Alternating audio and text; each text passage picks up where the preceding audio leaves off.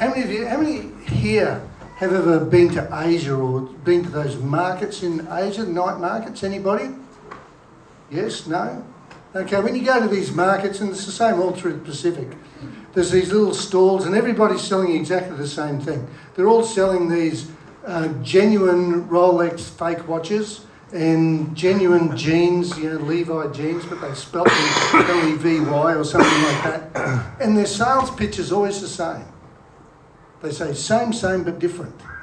Have you heard that? Same, same, but different. Yeah, it's the same. It's genuine. It's genuine Rolex, but it's different. It's from a different factory in China. And um, there's also a movie came out a number of years ago, a movie called Twins, starring Arnold Schwarzenegger and Danny DeVito. Does anybody remember that? Yeah. Anybody seen that movie? Arnold Schwarzenegger, Danny DeVito. And the storyline was that you had these two guys who were um, born uh, twins, separated at birth, you know, the same parents and that sort of stuff, but they looked, uh, but they were totally different. And um, I mention that because uh, that's what it's uh, like with Pastor Rod and I. We're same, same, but different. We're twins. We have a lot of things in common. We're the same age. Um, we both got two daughters. Uh, we both um, pursued careers eventually in um, academia. We even like the same foods. Um, we don't have the same taste in music. When we started in the first song, I thought, oh yeah, this is Rod's church. That sounds a little bit country, and uh, yeah. But we moved on, so it was good. that's, that's my preference. But uh, in a lot of ways, we are the same. And um, but where we are different is we have uh, some different preferences in life. Rod mentioned my involvement with the Brisbane Broncos. I, I love rugby league. I'll, I'll, sit and watch rugby league all day, every day. Uh, last night, took my wife to the Broncos Leagues Club for dinner for a night out um, because I don't have Foxtel, and so I needed to watch the game at Newcastle. And uh, but with Rod, um, talk to Rod about um, the football or any sport for that matter, and you soon realise that Rod is an economist, and he uh, actually has no appreciation for the deleterious effect that occurs when Queensland loses state of origin game. Three quarters of our state goes into mourning.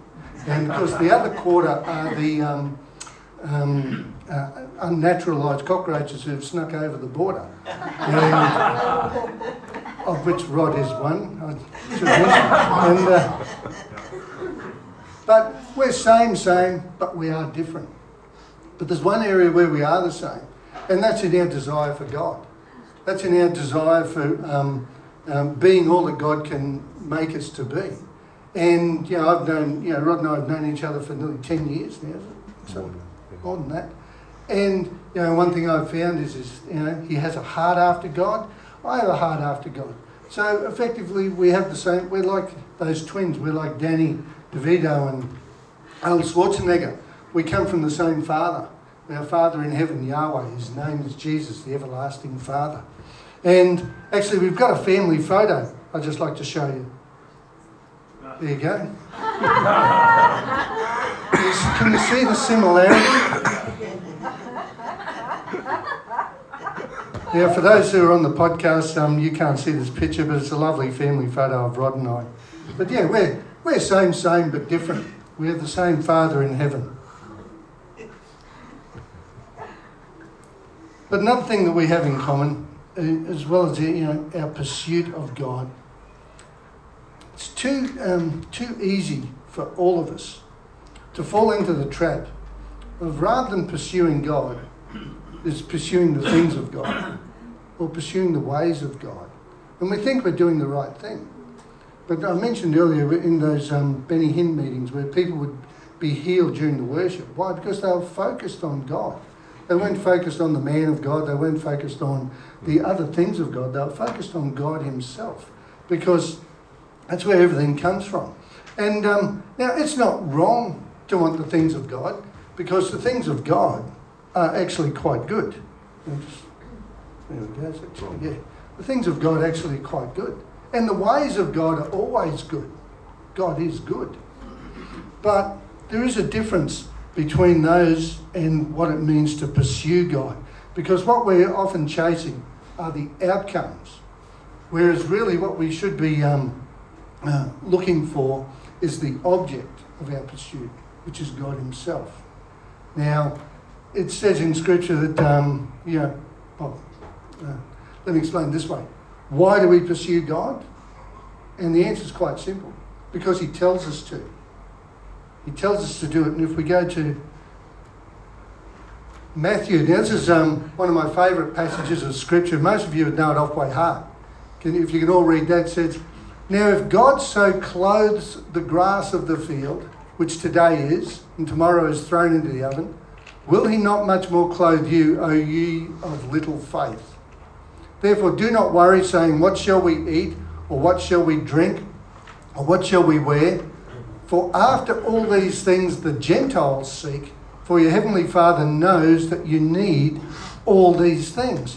So what's he saying? Well, firstly, he's saying that we're of more value than the grass, we're of more value than actual creation, and he wants to care for us. And he's saying that the Gentiles, and this refers to Gentiles being those who don't know God. They pursue these things in life. Now, they're good things. They're pursuing a job, pursuing a house, pursuing food, pursuing, you know, just the necessities of life. So they're not bad things. But he says that our Father in heaven, God knows that we need these things anyway. And he's going to provide them for us. So then when we move on to, I'm just going to sit myself up here with this iPad. There we go. Now I can see.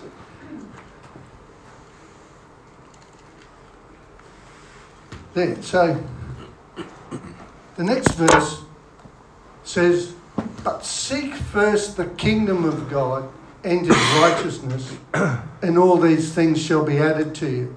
Or as it says in the Message Bible, um, it's a bit hard to read there, but I'll read it out for you. If God gives such attention to the appearance of wildflowers, most of which are never even seen, don't you think He'll attend to you, take pride in you, do His best for you? What I'm trying to do here is get you to relax, to not be so preoccupied with getting, so you can respond to God's giving. People who don't know God and the way He works, oh, I can't even read that. He says, don't know these things.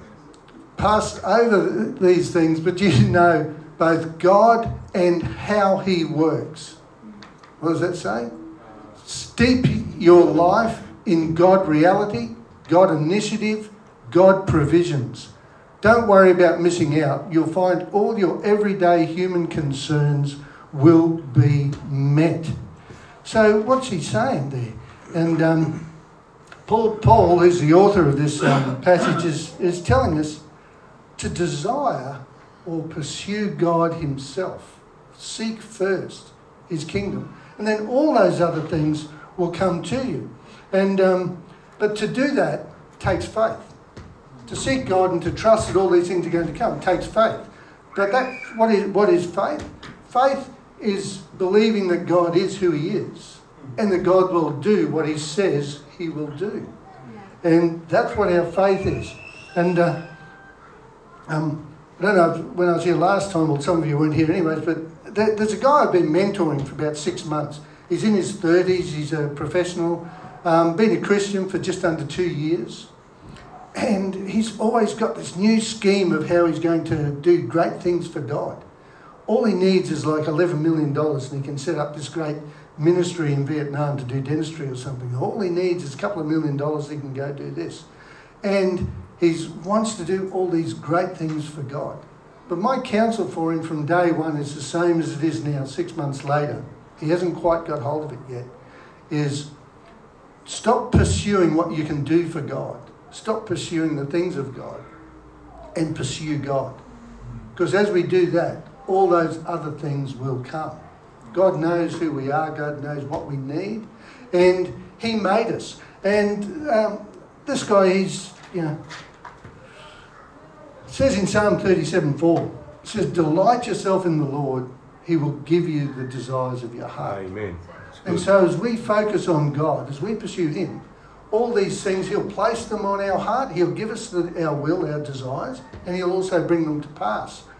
How many um, people do you know who are Christians, believers, who their number one question is always, well, I want, I want to know what the will of God is for my life. I want to know what God wants me to do. And I think half the time God's just sitting back saying, well, what do you want to do? And if we delight ourselves in Him, we will know His will. He will give it to us. Uh, let me give you a recent example of how that can outwork. As Rod mentioned, um, we worked together at um, Christian Heritage College for you know, quite a number of years, and um, Monday week I'll actually start work back working with Rod. Um, you know, a couple of months ago, he invited me to uh, come on board down there at Leaders Institute. Um, the main reason being is he needs someone who makes him look good. So he's uh, me to, to come. Now, I, I, had no reason to leave where I've been working for the last 17 years. I quite enjoyed it actually in a Christian college. I think I do a reasonable job.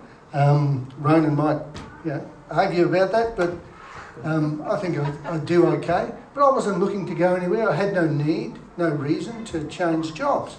And so um, you know, Rod gave me an invitation to come and join him at Leaders, and I'm there doing the good Christian thing. I said, well, okay, I'll pray about it. So I'm praying and praying and praying, and I'm saying, God, do I go, do I take this job, yes or no? And all I got was go. And I thought, well, that doesn't tell me anything. And so what I did was, it was uh, Easter Monday, public holiday, um, everybody's off on holidays. Even my wife was away. She was up in Darwin on a holiday. I'm at home by myself. And I thought, well, I know what I'll do. I'll go down to Leaders Institute down at Woolloongabba where they are, and I'll just wander in and pray and sense what I feel. Think, oh, okay, God, is this where I'm supposed to be or not? And so I got on my motorbike and went down to Leaders. And on the way there, I had this random thought that, well, okay, if Rod's there when I'm, when I'm there, I'll know that I'm to be there with him. And I thought, yeah, okay, I'll do that. So I get down to the Leaders Institute, public holiday, no traffic on the road, and there's nobody there. So I spent about 20 minutes wandering around praying, Lord, is this where I'm supposed to be? And all that. And, you know, come on, God, tell me, show me, give me a sign. Nothing. Absolutely nothing.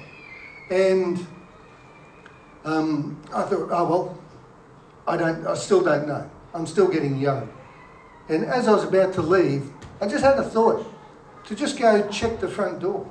Just go have a look in, inside the front door. So I wander over, lean against the front door, have a look, and it starts to open because it hadn't been locked properly. Right? Rod hasn't trained his staff very well. And, and I thought, well, I don't want to open it, don't want to set off the alarms or anything like that. So I wandered back to my motorbike and I'm sitting on my bike and I'm just sending a text to Rod saying, hey, I think you need to get someone to come and lock your building uh, because it hasn't been closed up yet. And just as I'm doing that, who should drive into the car park but Rod and Jeanette?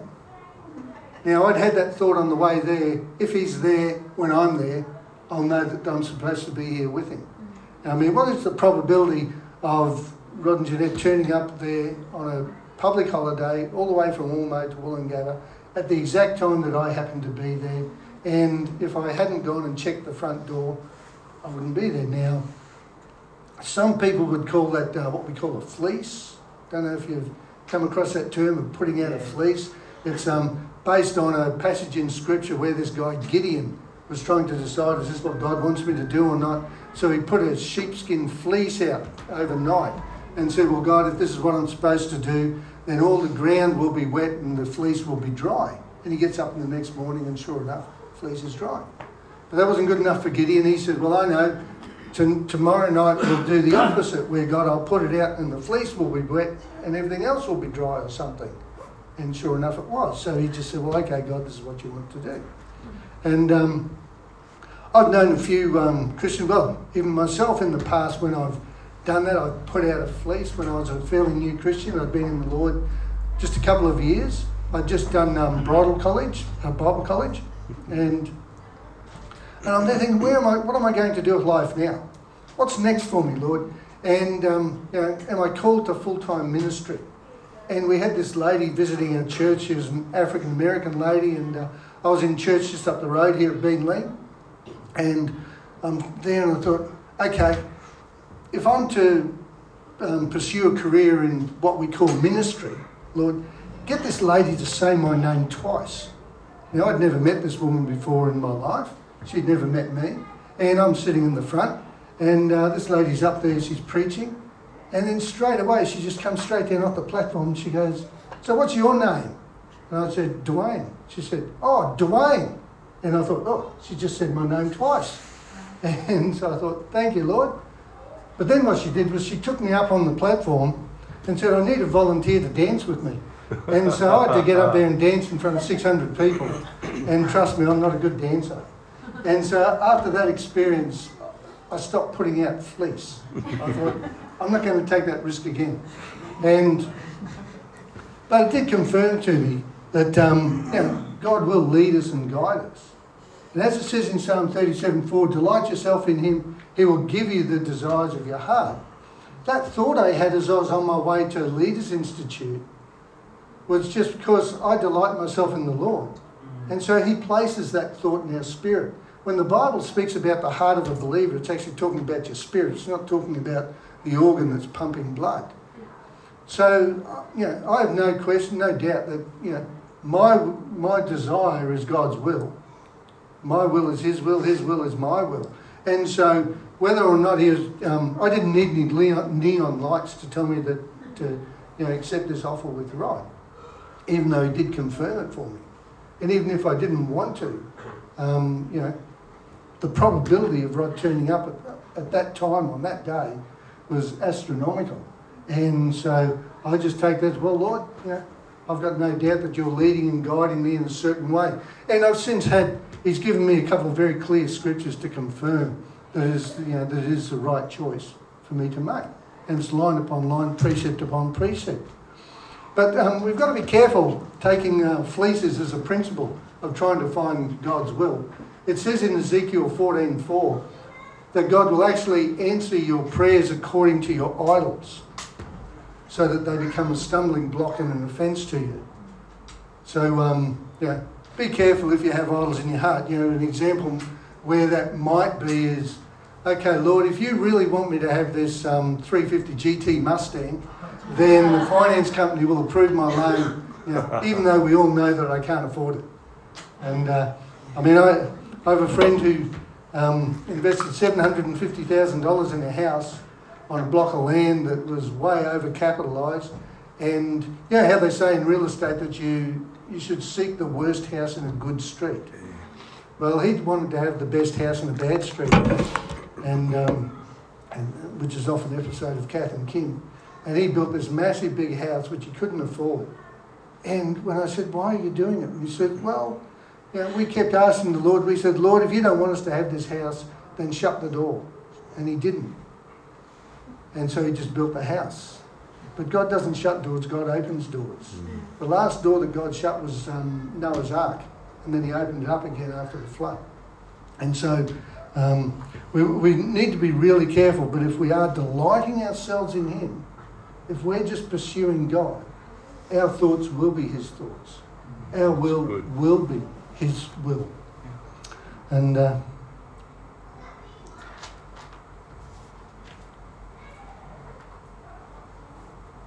Gee, I got way ahead of my notes. That's excellent. Now, in Scripture, we've got, a lot, we've got a lot of examples.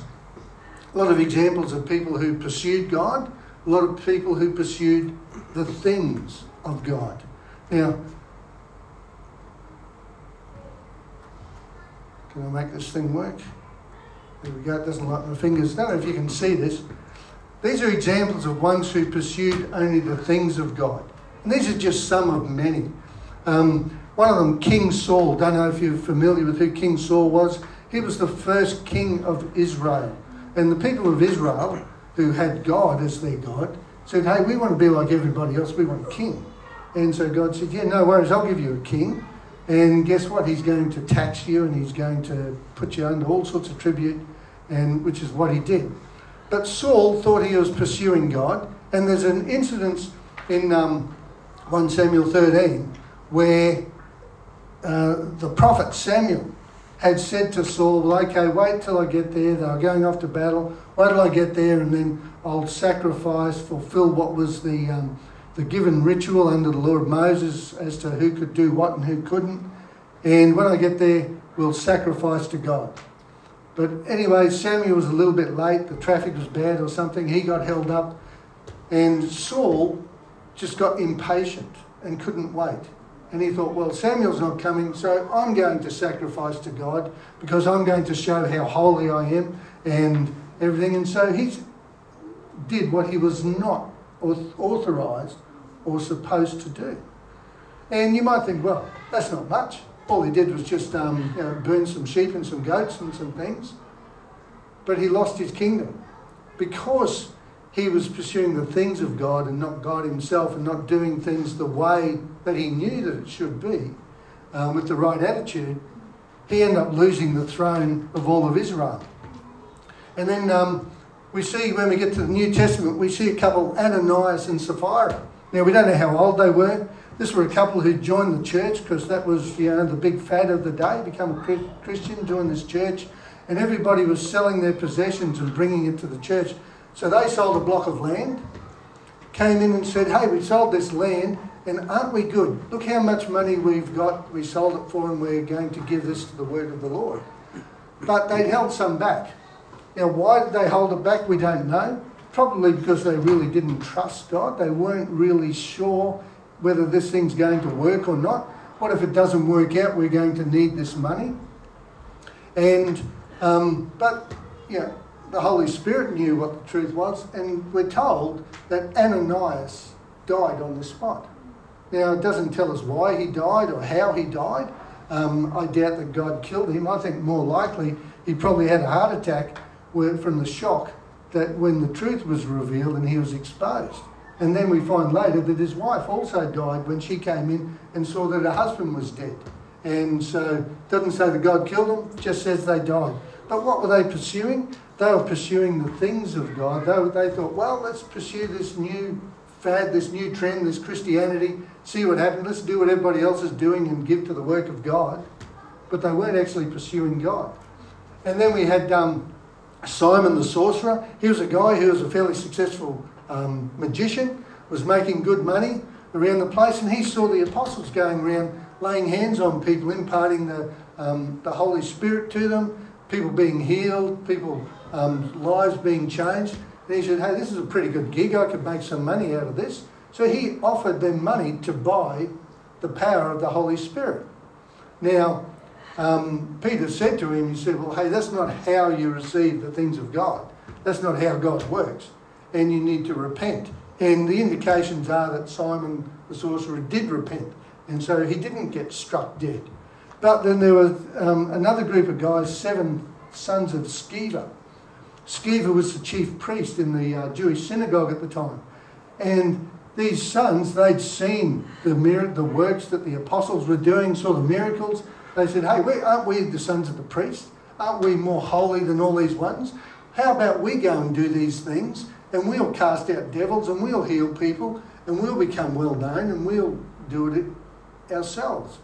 And what happened was they went to cast out this demon for, that was uh, manifesting in this guy, but the demon overpowered them. You may know the scripture where it says, Jesus I know, Paul I know, but who are you? And so this de- one demon or this one guy overpowered these seven sons of Sceva because they were pursuing the things of God, but they didn't know God. And um, then if we go through and read scripture, we see the, the epistles written to the churches in, in Ephesus, the letter to the Ephesians, and the church in Corinth, and the church in Galatia. Paul wrote to those churches to um, admonish them because they weren't pursuing God. They were pursuing things of God. And, you know, there was a lot of error that was happening in those churches because, well, they're trying to um, almost um, manufacture the power of God rather than letting God be God. And if in the book of Revelation, there's seven uh, letters, you know, it's written to seven churches there. And each one of them where it says that, hey, you know, um, I know your good works, I know you've done some good things, but hey, you've got off track and you're pursuing the wrong things. You've, you've lost, as it says in the one to the church at Ephesus, you've lost your first love. And our first love is God Himself, pursuing God. So they're the negatives. But then again, there's some positive examples. There are some who did pursue God. Um, in Genesis, we read about Enoch and Noah. And it says that Enoch and Noah walked with God. Now, Enoch never died. It says he walked with God and then he just went to be with him. He was just taken up to be with him. And Noah, we know the story with Noah. Noah was the only righteous man in his whole generation where there was immorality and God judged the earth. And he had to deal with the sin by wiping out the people. That's another message. But it was Noah and his family were the only ones who survived from that because he walked with God. And then we see King David. David, it says that he had a heart after God when Saul disobeyed. God bless you and your family. When Saul um, disobeyed and did the sacrifice, and, and Samuel uh, prophesied, he says, Well, God's taken the throne off you. He has found one who has a heart after his own heart, which means someone who desires God. Now, and it's funny when you think of David, it says David had a heart after God's own heart. But I don't know if you know the story, but David was an adulterer, David was a murderer, and does that mean that God's an adulterer or God's a, mur- a murderer? What it means, and we read how David wrote in the Psalms, is that he desired God. For the sins that David committed, he should have actually been stoned to death under the law of Moses, but he wasn't. Why? Because he was under grace and he pursued God. And that's and so he became the king of Israel, and there's one will sit on the throne forever. And we see Elisha in Second Kings. There were two. Uh, there was a prophet Elijah, and Elijah, um, his time was coming, and so he went to Elisha and said, "If you see me when I'm taken by God, then you'll have my anointing. You'll have my ministry. You'll take over as the prophet of Israel." And so they were at a place called Gilgal. Now, Gilgal was a good place. That's where, when Israel crossed the Jordan River with um, Joshua, it was the first place where they set up camp. It was where they stopped getting the daily manna and started to live off the abundance in God's promised land. And um, so it was the first, first town they came to in Canaan. And so that was a good place to stay. That's where they'd seen the presence of God. And Elijah said to Elisha, Hey, you stay here, I've got to go on to Bethel. But Elisha said, No, I'm going to pursue you. I'm going to continue. I'm going to see you when you, when you leave. And so they get to Bethel. Now, Bethel means the house of God. And it was at Bethel where Jacob had a vision of a ladder and he saw angels coming to him from heaven. And so the presence of God was there. It's where they end up building the temple. And so um, Elijah said to Elisha, Hey, why don't you stay here at Bethel? I've got to go on to Jericho.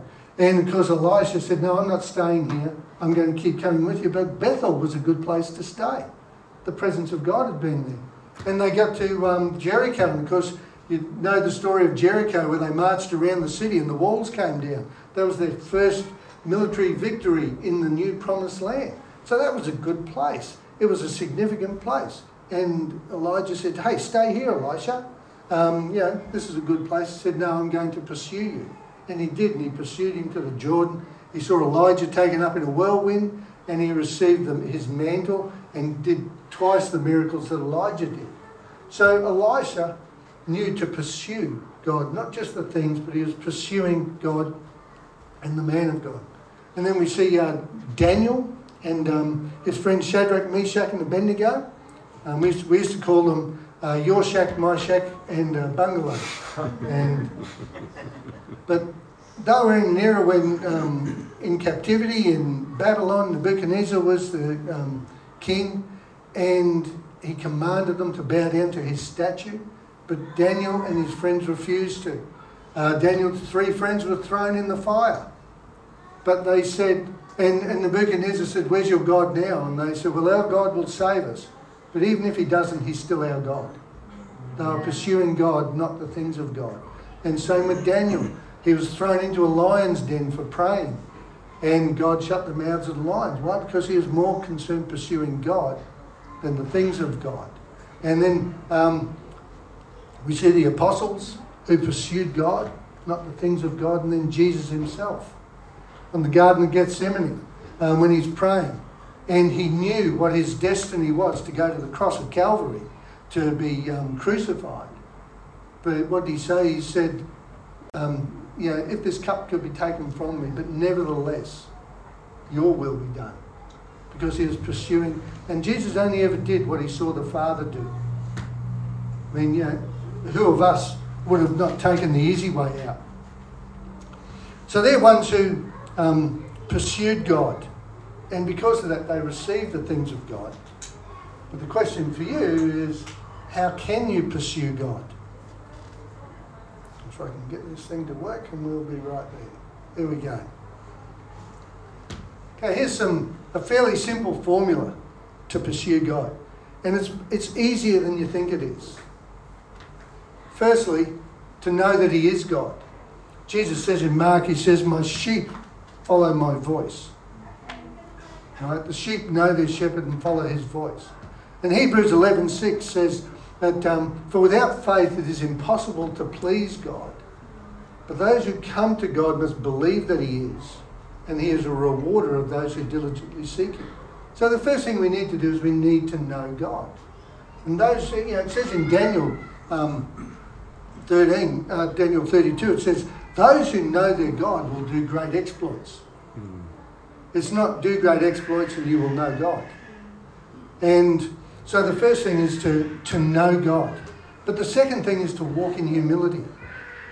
And it says in uh, Proverbs and it says in James, um, in 1 Peter, it says, He gives, he, he, God resists the proud, but gives grace to the humble.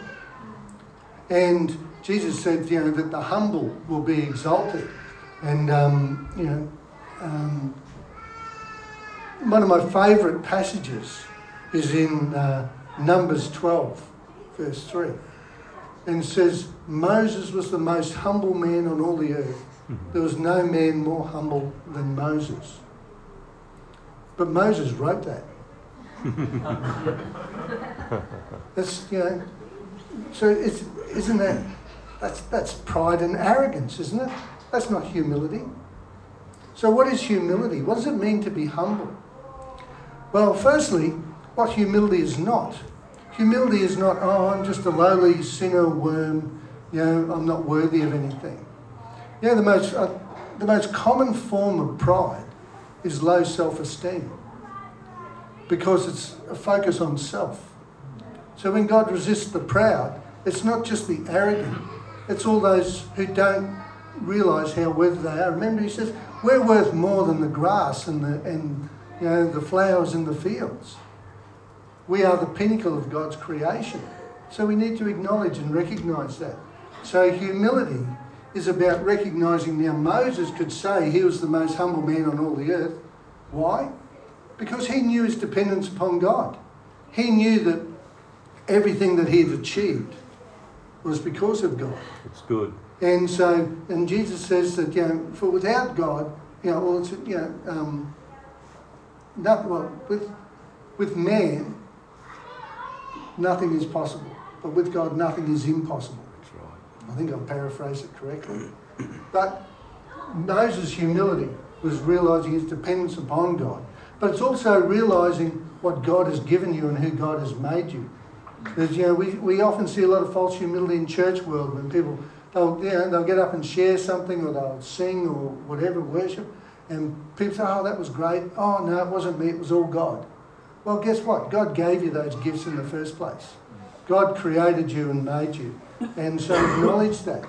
Acknowledge that you are who God's made you to be. But with Him, nothing is impossible.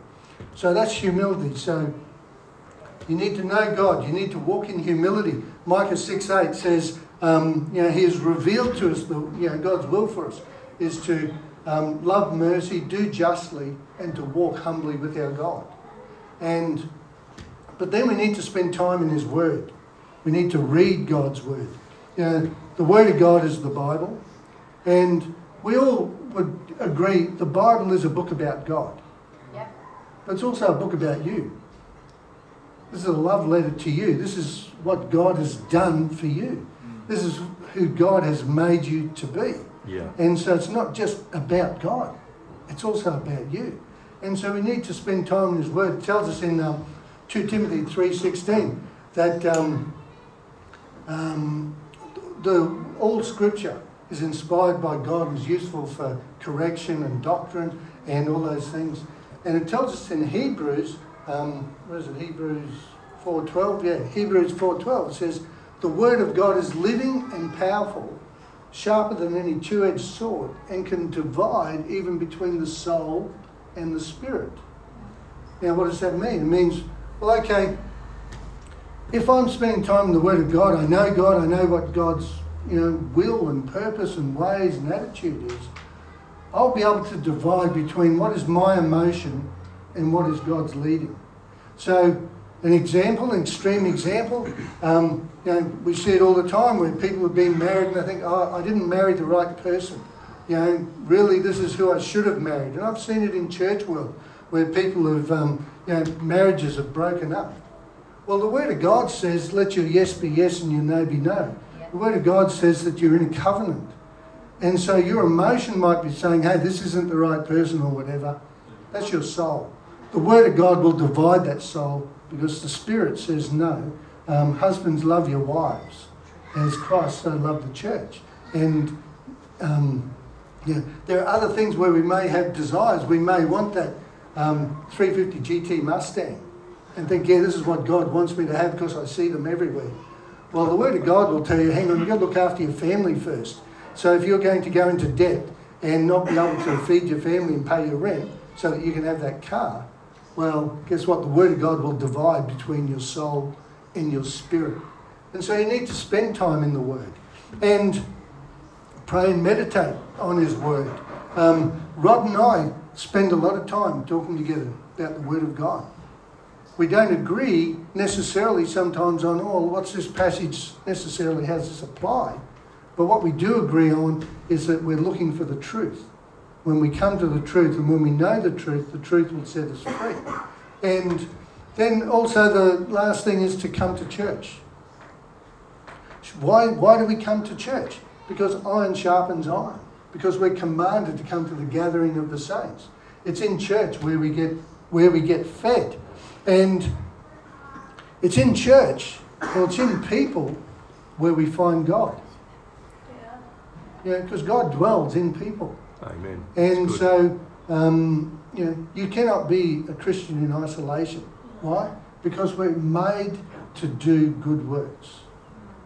And so that's why we come to church. So it's not a difficult thing to pursue God. And as we do that, we'll find that our will becomes His will. We delight ourselves in Him. He gives us the desires of our heart. And yeah, remember I said that question. People trying to, uh, they're asking, "What is God's will? How will I know what God wants me to do in this situation?" Well, guess what? If you're spending time in prayer, if you're spending time in God's Word, then if you're delighting yourself in pursuing God, you already have His will. You'll know what His will. You don't need a neon sign. Your will becomes His will. So it's not a difficult thing to pursue. But don't pursue the things of God, pursue God Himself. It's good. Amen? Amen. Amen. Just before I wrap up, um, now I don't know you people, so which is probably a good thing for you, but I don't know where you are with God.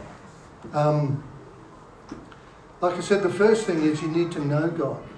So I don't know what your relationship is with Him. I don't know whether you've ever given your life to Christ. I don't know whether you have and fallen away. But I don't want to go from here without giving you an opportunity to set things right with God today. So if we could just close our eyes. I just want to pray, and I want to pray for three, three groups of people. There may be ones here who've never committed their life to Christ. There may be ones here who have at some time and walked away and need to come back to Christ. Or there may be ones who just don't really know that they are born again, that they are saved, that they have an eternity. So if there's anyone here like that, um, probably the easiest thing is if you just put your hand up. Just let me know so I can pray with you. If there's anybody, I'll pray for you anyway. Father, I thank you. Father, I thank you for these ones. Lord, that um, you see our hearts, you know where we're all at. And Lord, I thank you that you would increase within each of our hearts our desire for you.